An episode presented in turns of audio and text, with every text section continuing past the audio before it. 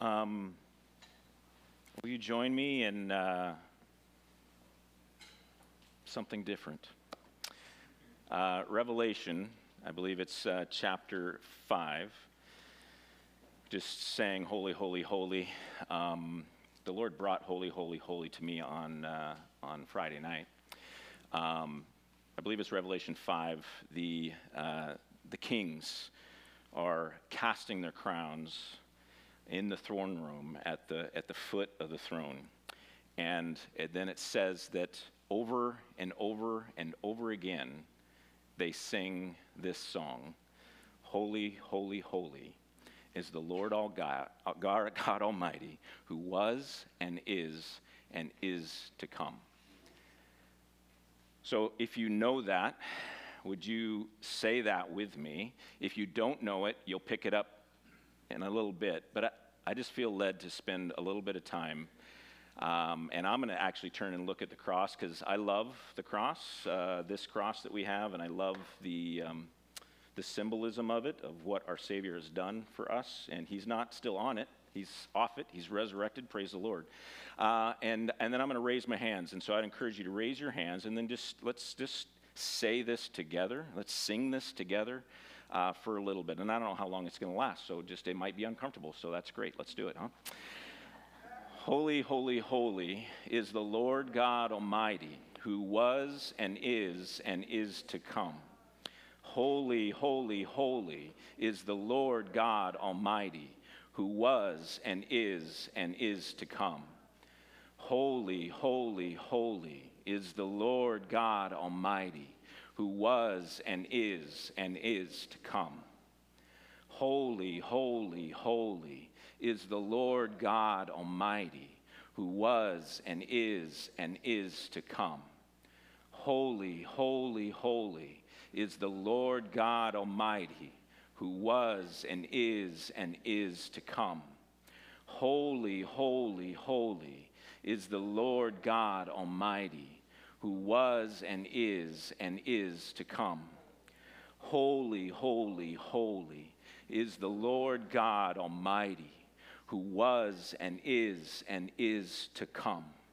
Holy, holy, holy is the Lord God Almighty, who was and is and is to come. Holy, holy, holy is the Lord God Almighty who was and is and is to come. Holy, holy, holy is the Lord God Almighty, who was and is and is to come. Holy, holy, holy is the Lord God Almighty, who was and is and is to come. Holy, holy, holy is the Lord God Almighty who was and is and is to come. Holy, holy, holy is the Lord God Almighty, who was and is and is to come.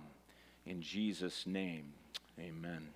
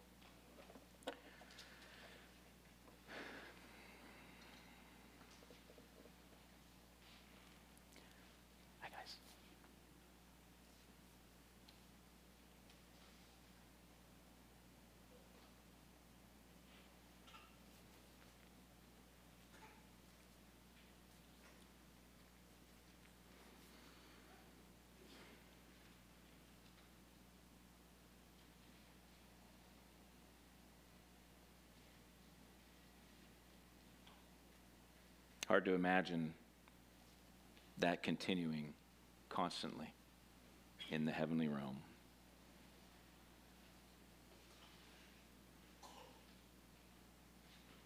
And yet, for us, it's hard to do just for a couple of minutes.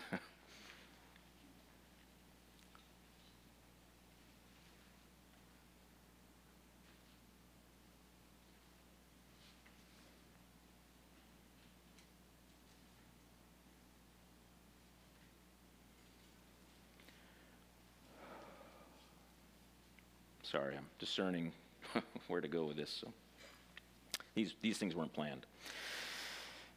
Not by me, at least.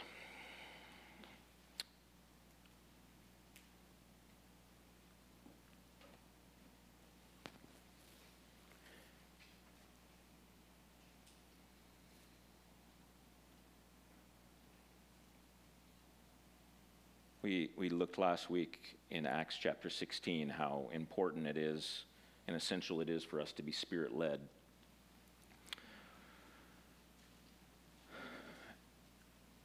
Being spirit led means that we listen, uh, that we're, we're constantly listening, that any moment He could step in and change our direction,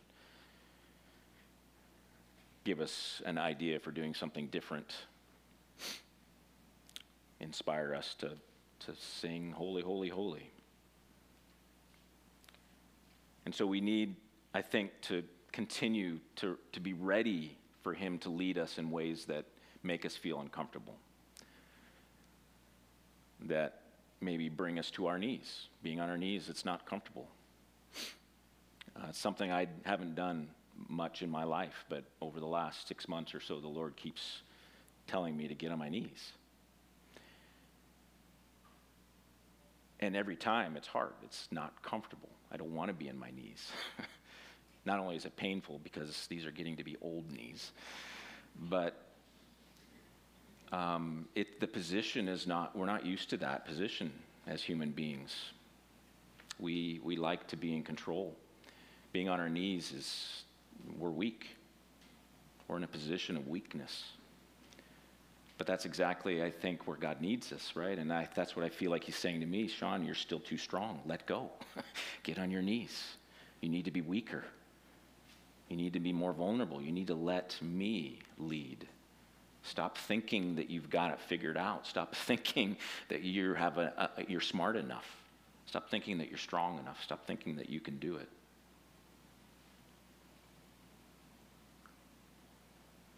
We need to be spirit led, and spirit led oftentimes, I think, is against what our, our human kind of natural, you know, reactions would be, natural choices would be. Saw that bit last week, and again, chapter 16, of how God just, how the Spirit kept just kind of leading him in different ways and using his plans, but then at the same time, sometimes disrupting his plans.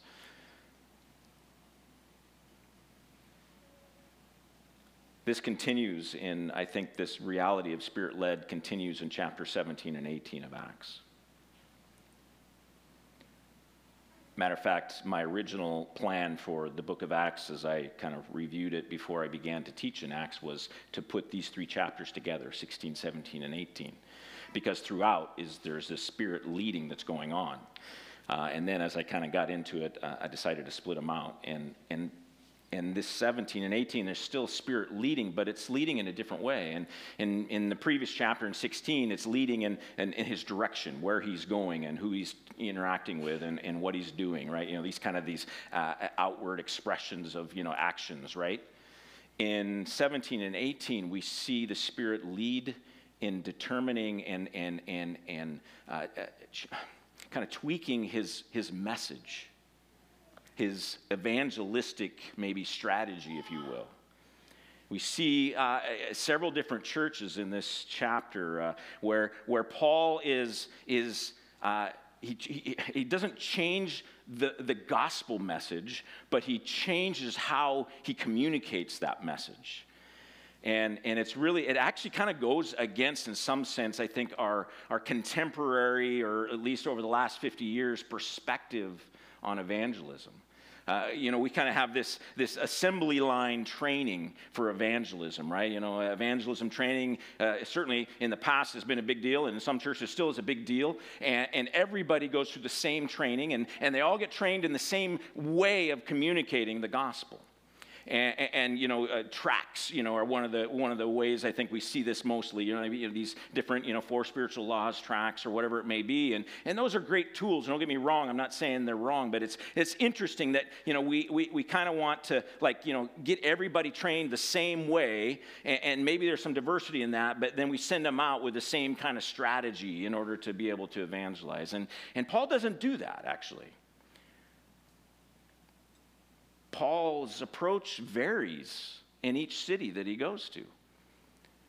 The message is the same, the gospel is the same, Jesus is the same, Jesus resurrected is the same, but the way he kind of communicates it changes. Acts, 1, uh, Acts 17, excuse me, I'll, I'll read 1 through 4 as the first example. Now, when they had passed through Amphipolis and Apollon, Apollon oh my gosh, Apollon, Apollonia, Apollonia, oh my, anyway, that word, I'm sorry, my pronunciation sometimes is just brutal. They came to Thessalonica, where there was a synagogue of the Jews, and Paul went in, as was his custom, and on three Sabbath days he reasoned with them from the scriptures, explaining and proving that it was necessary for the Christ to suffer and to rise from the dead, and saying, This Jesus whom I proclaim to you is the Christ. And some of them were persuaded and joined Paul and Silas, as did a great many of the devout Greeks, and not a few of the leading women. So we see here, uh, again, I, I think Paul has a overarching kind of, you know, pattern that he follows. He goes to a city and he goes to the Jewish synagogue. That's where he starts, right? Starts there and, and he begins to talk about Jesus and about the Messiah, right? Because the Jews, Jews were anxious for the Messiah to show up. And so in this particular spot in Thessalonica, he, he really emphasizes, and I think with many Jews, oftentimes he did emphasize that Jesus, the Messiah, had to suffer right? Because that was a, a, big stumbling block for the Jews, right? The, the cross was a stumbling block for the Jews because they thought, no, no, no, the Messiah is supposed to come and reign. The Messiah is not going to, he wouldn't suffer and die. He wouldn't hang on a cross. He would, no, that's not what the Messiah would do. The Messiah would come and free us from all of our captivity, all of the, uh, you know, oppression that we're feeling, and he would allow us to, you know, to reign with him. That would be the Messiah. So, so here we see Paul emphasizing this reality. No, no, no. Look, looking at the Old Testament scripture, like, no, no, no. he needed to suffer, that this was actually an essential element, and this is what he came to do uh, in order to save us. That it was through his death on the cross that actually he freed us, gave us the ultimate freedom, not just from oppression by human beings, but oppression by our own sin. So we see him in Thessalonica. He starts again in the synagogue. He speaks to the Jews and he proves, uh, seeks to prove the Messiah came to suffer. In the next little section, the next city he goes to is Berea, and in Berea, he does, seems they don't. He doesn't give any details about how he teaches the gospel, but but it, it, seems to be probably the same thing. Goes into the synagogue again, and he begins to teach, and, and, and there's some assumption that maybe it's the same kind of approach. You know, talking about the fact that the Messiah needed to suffer. But then the next city he comes to is Athens, and let's read a couple of verses in verse 16 and 17 of chapter 17. Now, while Paul was waiting for them at Athens, his spirit was provoked within him as he saw that the city was full of idols. So he reasoned in the synagogue with the Jews and the devout persons, devout persons, and in the marketplace every day with those who happened to be there. So, here in Athens, Paul is uh, recognizing the idols that are all around him and the worshiping of these idols that are going on. And he kind of subtly changes his approach. And, and, matter of fact, as we read on, he ends up in the uh, Areopagus, right? Where this is a, this is a center where ideas, new ideas, or, or people come around, a bunch of thinkers and philosophers, they stand around and they listen to different people speak about their new ideas of what's going on and what's happening happening. And, and we see later in the chapter that Paul is at the Areopagus and he's there and he's proclaiming Jesus. But he's doing it from a very reasoned, philosophical uh, perspective. If you read through his sermon, and, and this is just a summary of a sermon, I should say, you know, he, he likely went on for an hour or two.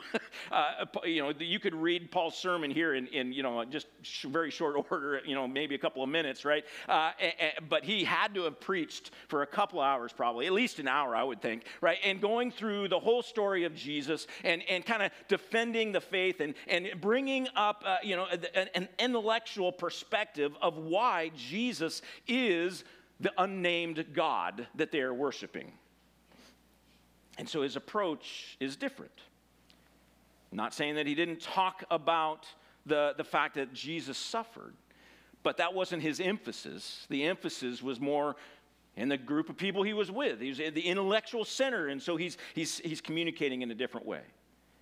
The next city he, we see he comes to is Corinth, and that's in chapter 18. So I'll read a, a, a couple of verses from chapter 18, and then we're going to jump over to 1 Corinthians as well. So uh, 18, 1 to 4. After this, Paul uh, left Athens and went to Corinth.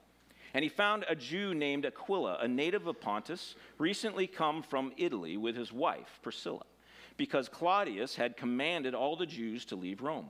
And he went to see them. And because he was of the same trade, he stayed with them and worked, for they were tent makers by trade.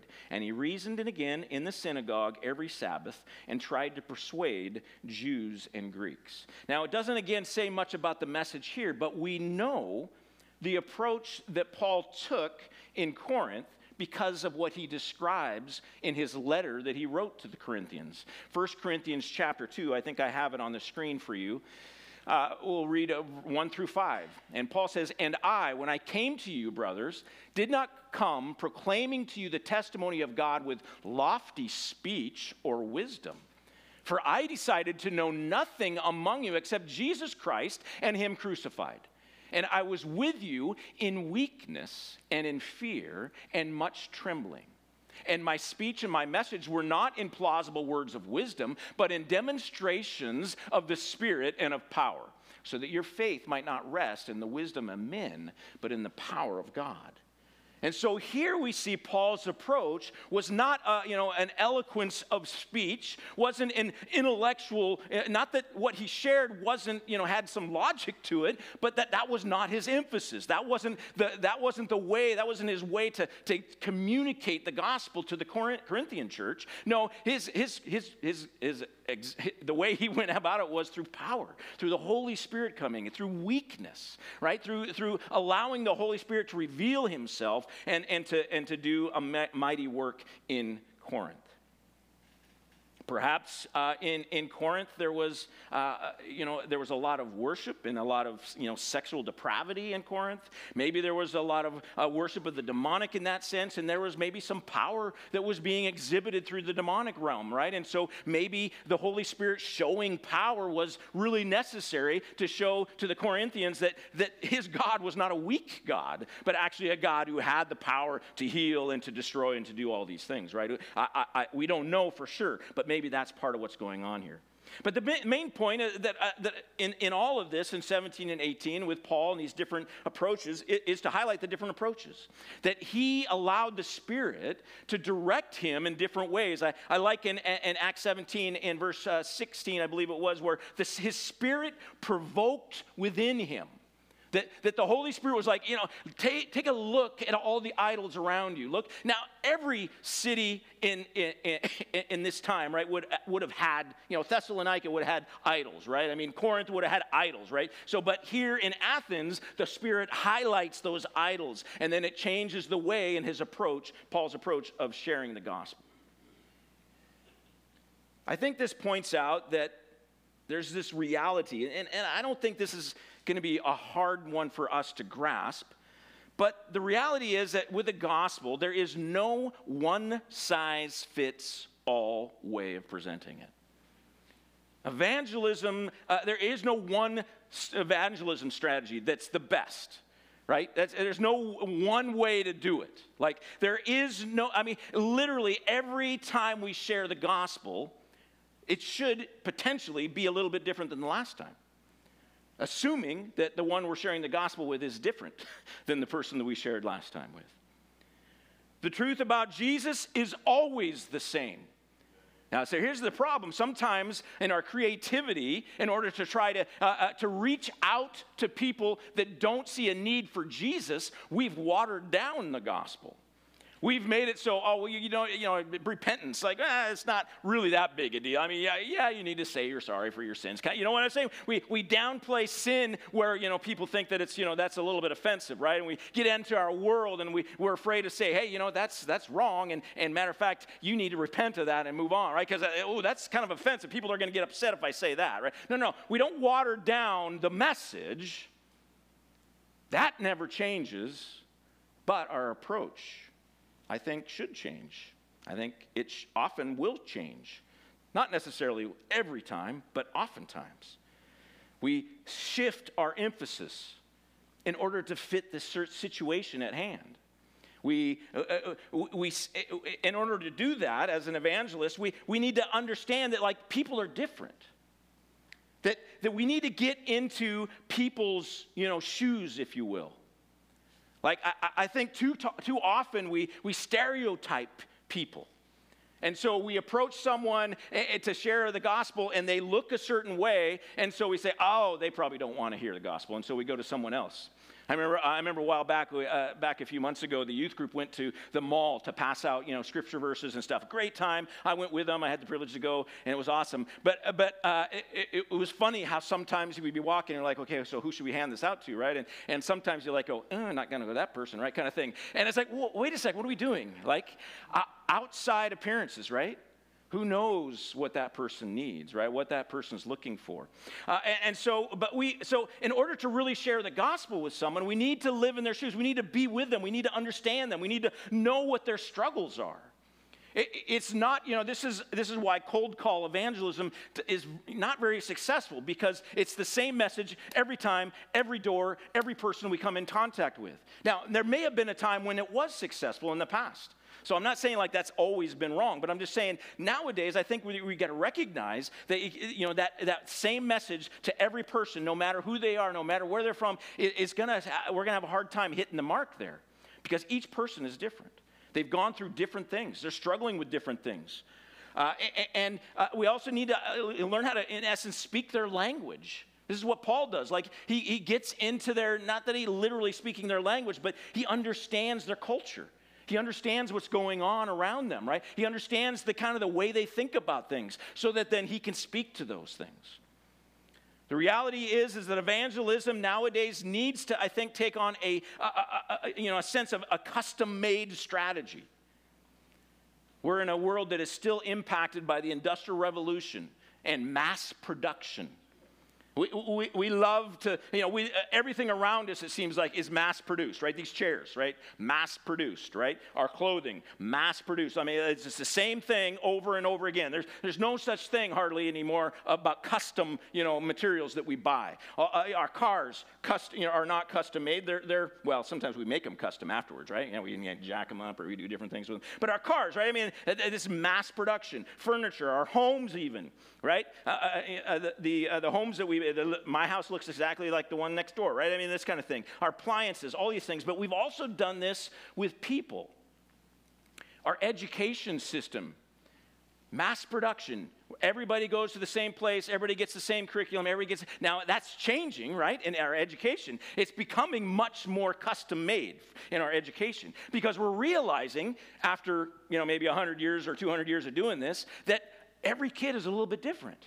And, and, you know the schools that are able to have the staff and have the ability or the teachers able to kind of you know change things for each class each kid i mean th- that helps each of these kids to grow and to learn and to learn in different ways. It used to be for a long time that kid would come into i know for me like when i came into a class like it didn't you know i couldn't go up to the teacher and say you know your lectures are really boring. Um, you, if you just change it, you know, through some illustrations in there, it'd be really fun. It kind of helped me learn a little bit. The teacher would be like, what are you talking about? Like, get out of my class, right?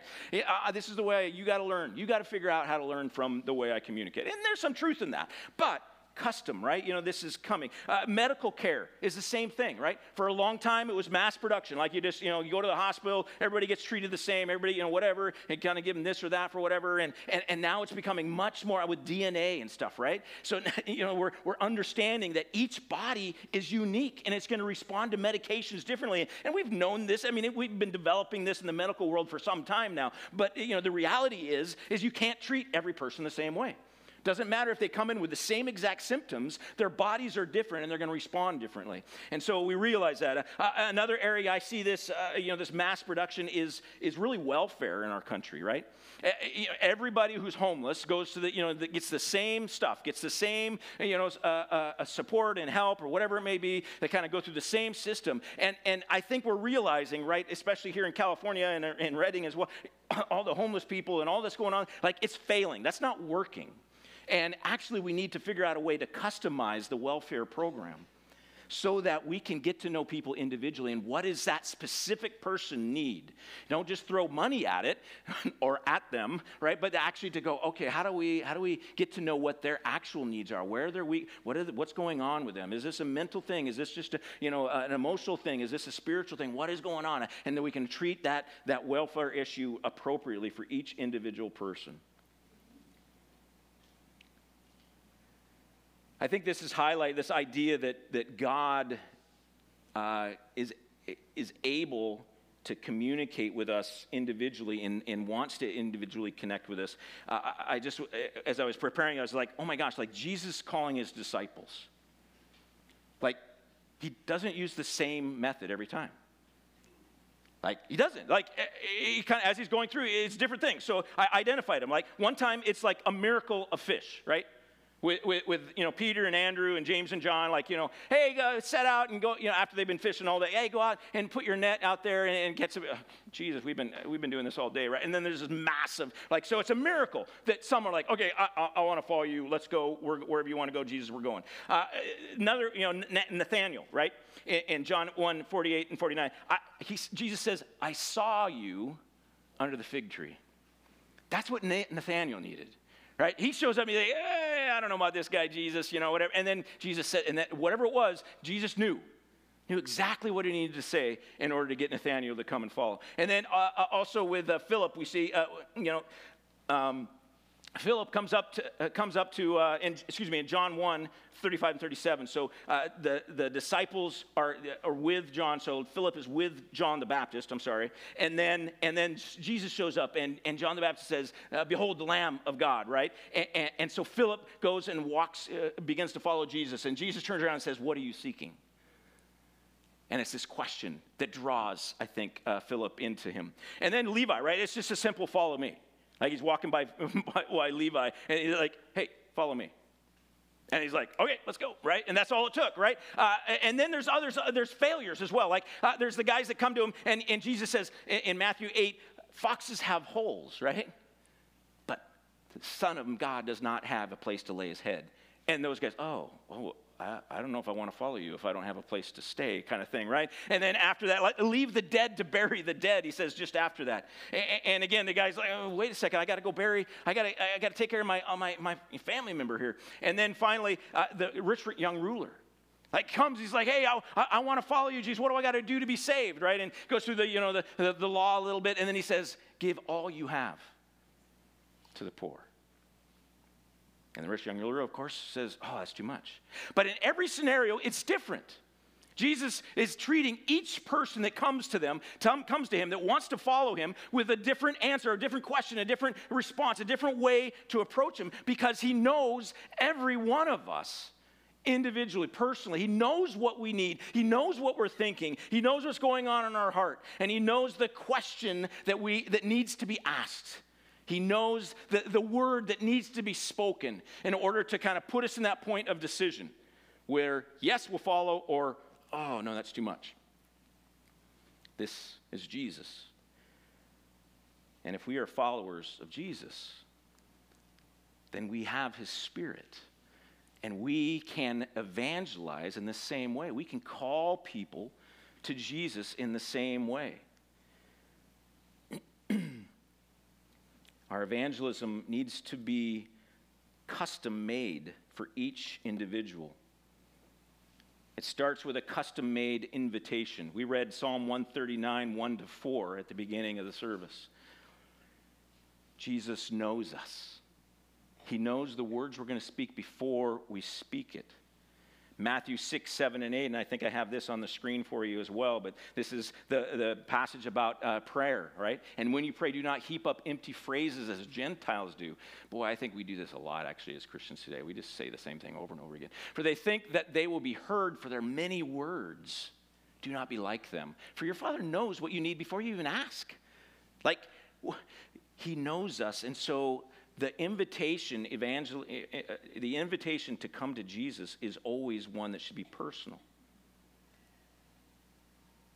As we, uh, you know, evangelism training, I think t- for today, in my opinion, you know, I've kind of, I've kind of bashed evangelism training a little bit, like saying like, well, you don't need evangelism training. And, and I don't think we do. I think we've leaned too heavily on that as a church. Like there's too many in the church, in Christians who think, well, I, I, I can't be, I can't go and share my faith because I, have not been trained. I, I don't know how to do it. I don't know how to, I, I wouldn't know, I don't know enough about the Bible. All these kind of excuses we come up with. And, and I'm sorry, I, just let me just say this very clearly again. And I think I've said it before, but if you follow Jesus, so that means you think he's Savior and Lord, right? So that means you're going to follow him wherever he leads. So, so if you're going to follow Jesus, you need to understand that Jesus is always pursuing those who don't know him yet, haven't bowed their knee to him yet. Always. Always. So if you're following Jesus, what's going to happen? You're going to be running into people who don't know him, that he has brought you there on purpose in order to share his love with them. We are the body of Christ. We are going to be doing the things that Jesus is doing. Jesus is always pursuing the lost. And so we should be as well. So, so uh, uh, evangelism training. So we, we, we, use that as an excuse, but I, I, don't think we need evangelism training. But I do think we need maybe this. We need to, uh, uh, to learn to listen and obey. We need to learn to listen and obey. Listen, be able to discern when God is speaking so that when you walk up to give a sermon and the Lord says, do something really crazy and have everybody, you know, and get down your knees and do this holy, holy, holy thing, that you just, oh, okay, I, I, whether that was God or not, I don't, who, I don't, I think it was. That, that thought came to me. It was connected to Friday, right? So I did it, right? And, but are, are we listening? Do we hear that? So it's listening piece. Maybe some of us hear it, but then, you know, the fight within me is to obey. The fight within me was just to come up and start preaching because you guys don't want to do this. This is going to be weird and awkward for everybody, and I don't want to put you through that. And so I'm just going to get up and preach because that's what you're expecting me to do is get up here and preach, not do this weird thing where you're saying, Holy, holy, holy Lord God Almighty, right? Right? So, so it's not just listening, it's also obeying. And, and this is evangelism. Evangelism is not about having the right tools. It's not about having all the education and our brains filled with scripture. All of those things help. Those things aren't bad necessarily, but that's not what evangelism is. Evangelism is about following Jesus where he's going. And when he speaks, we say what he tells us to say, or we do what he tells us to do. He knows this person that we're talking to better than anybody in the world better than they know themselves. He knows exactly what's happened to them before we showed up to have that conversation. He knows all of the years before and exactly what, all the things that have been going on, all the struggles. And then when we get some weird word that comes to our mind that we should speak out to this person, we go, no, that's too weird. There's no way. Wait, stop. What are we doing? Why are we, why are we just throwing away weird words?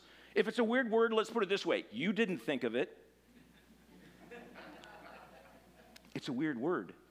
So speak it right? And it's that weird word that's going to have the impact. It's going to, that's going to they make that connection point with that individual where they all of a sudden go, oh my gosh, he sees me. Not me, but Jesus sees me.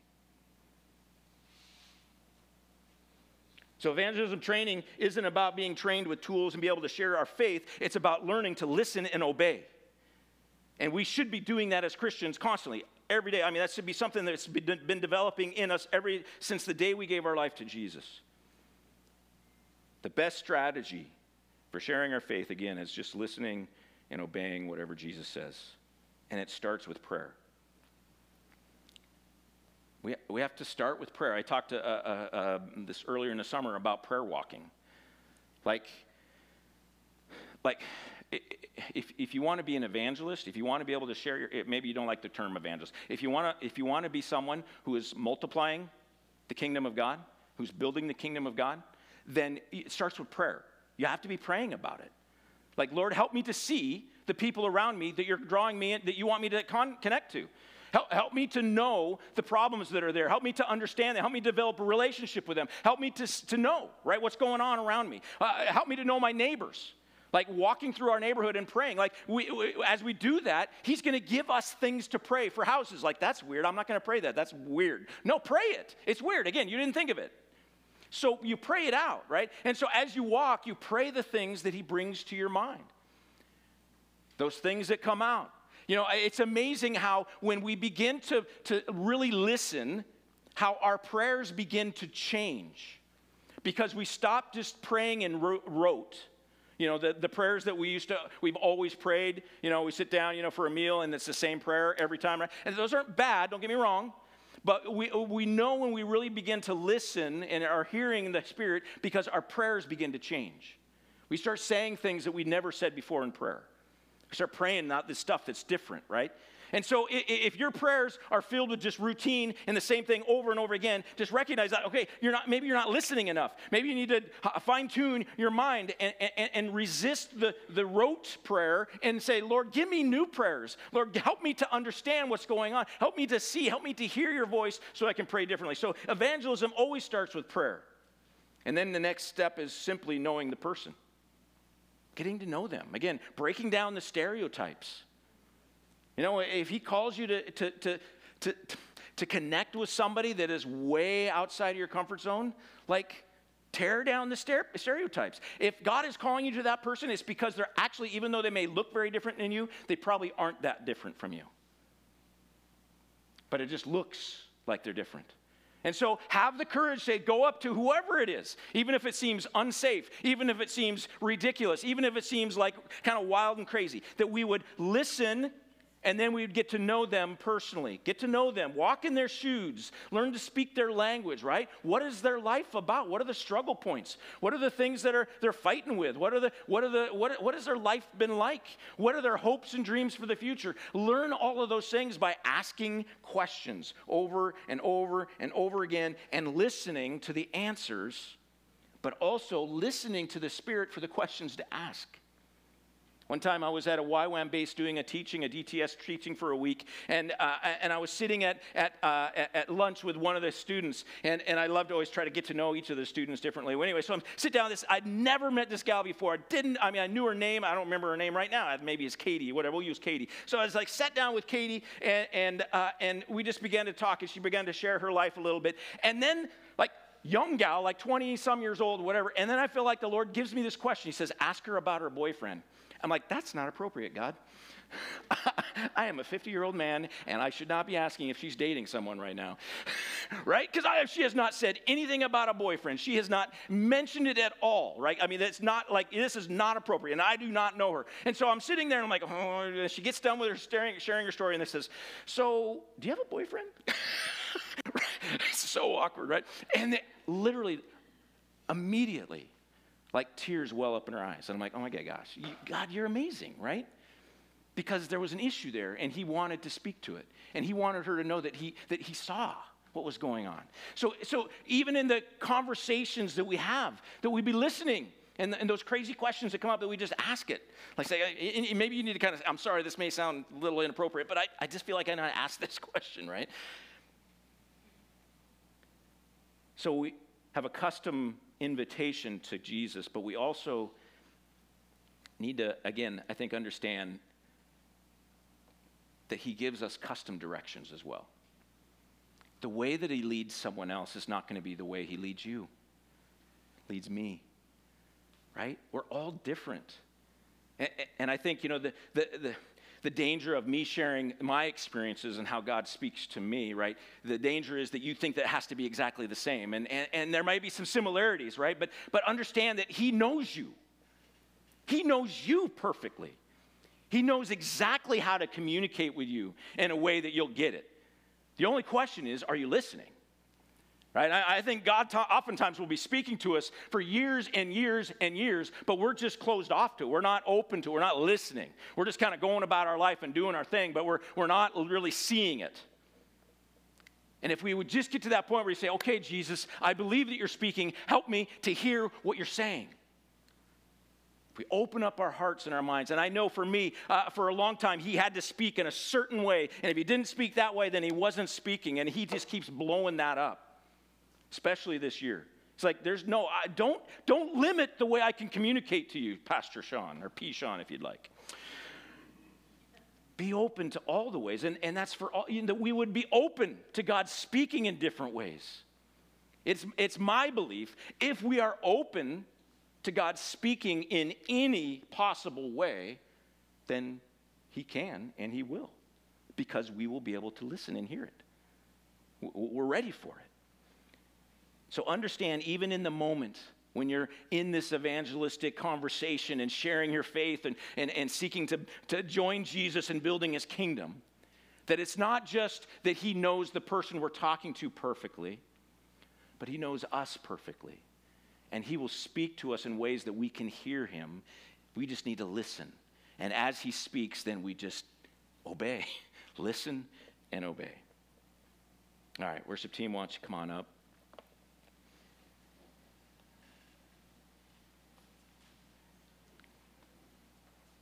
I think um,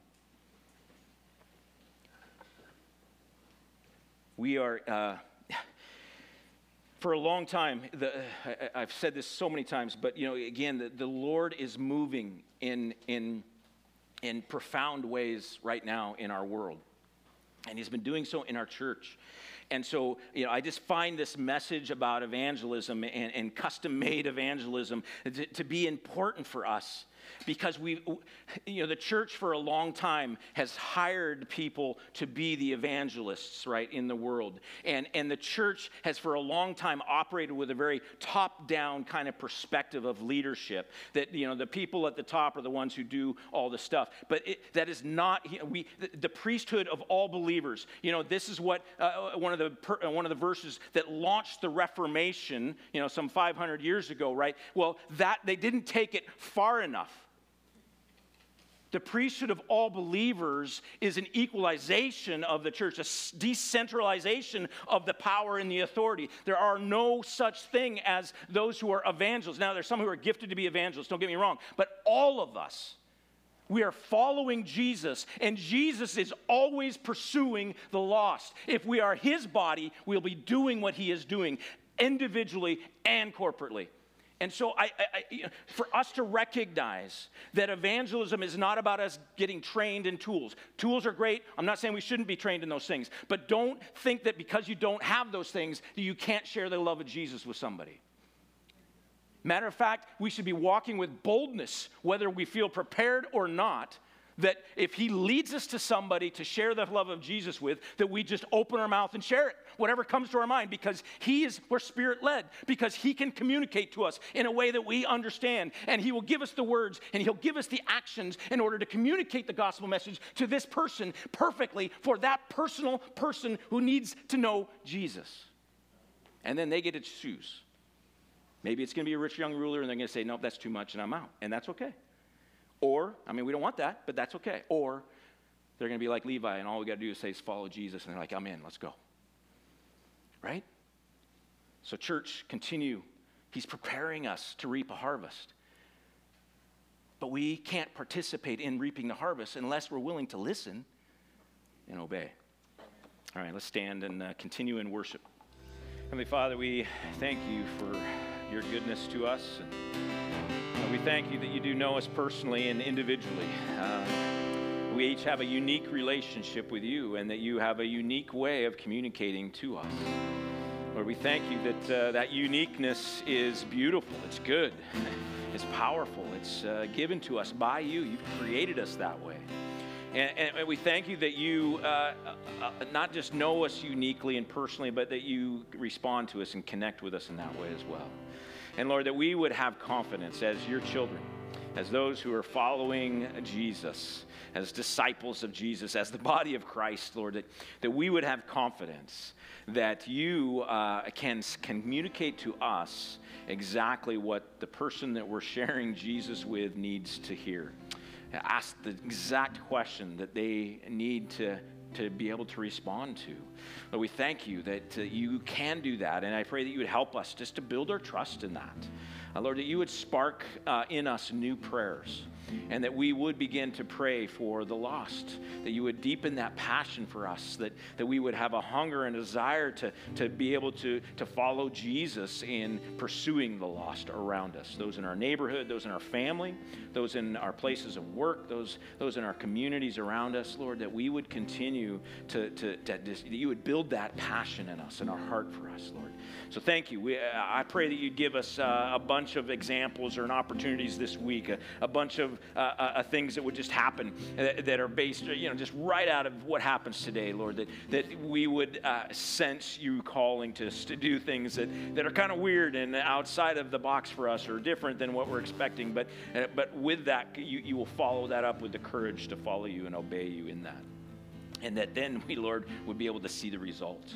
Lord, that you would, that your spirit would work, do a work in that person to bring them into your kingdom. And that we would have the joy of being able to participate with you in that and all that you're doing for your glory. Lord, we do believe that your spirit is moving and at work. As Joel 2 uh, chapter 2 says, verses 28 and following, and it shall come to pass afterward that I will pour out my spirit on all flesh. Your sons and your daughters shall prophesy, your old men shall dream dreams, and your young men shall see visions. Even on the male and female servants in those days, I will pour out my spirit, and I will show wonders in the heavens and on the earth blood and fire and columns of smoke. The sun shall be turned to darkness and the moon to blood before the great and awesome day of the Lord comes. And it shall come to pass that everyone who calls in the name of the Lord will be saved. For in Mount Zion and in Jerusalem there shall be those who escape, as the Lord has said, and among the survivors shall be those whom the Lord calls. In Jesus' name, amen.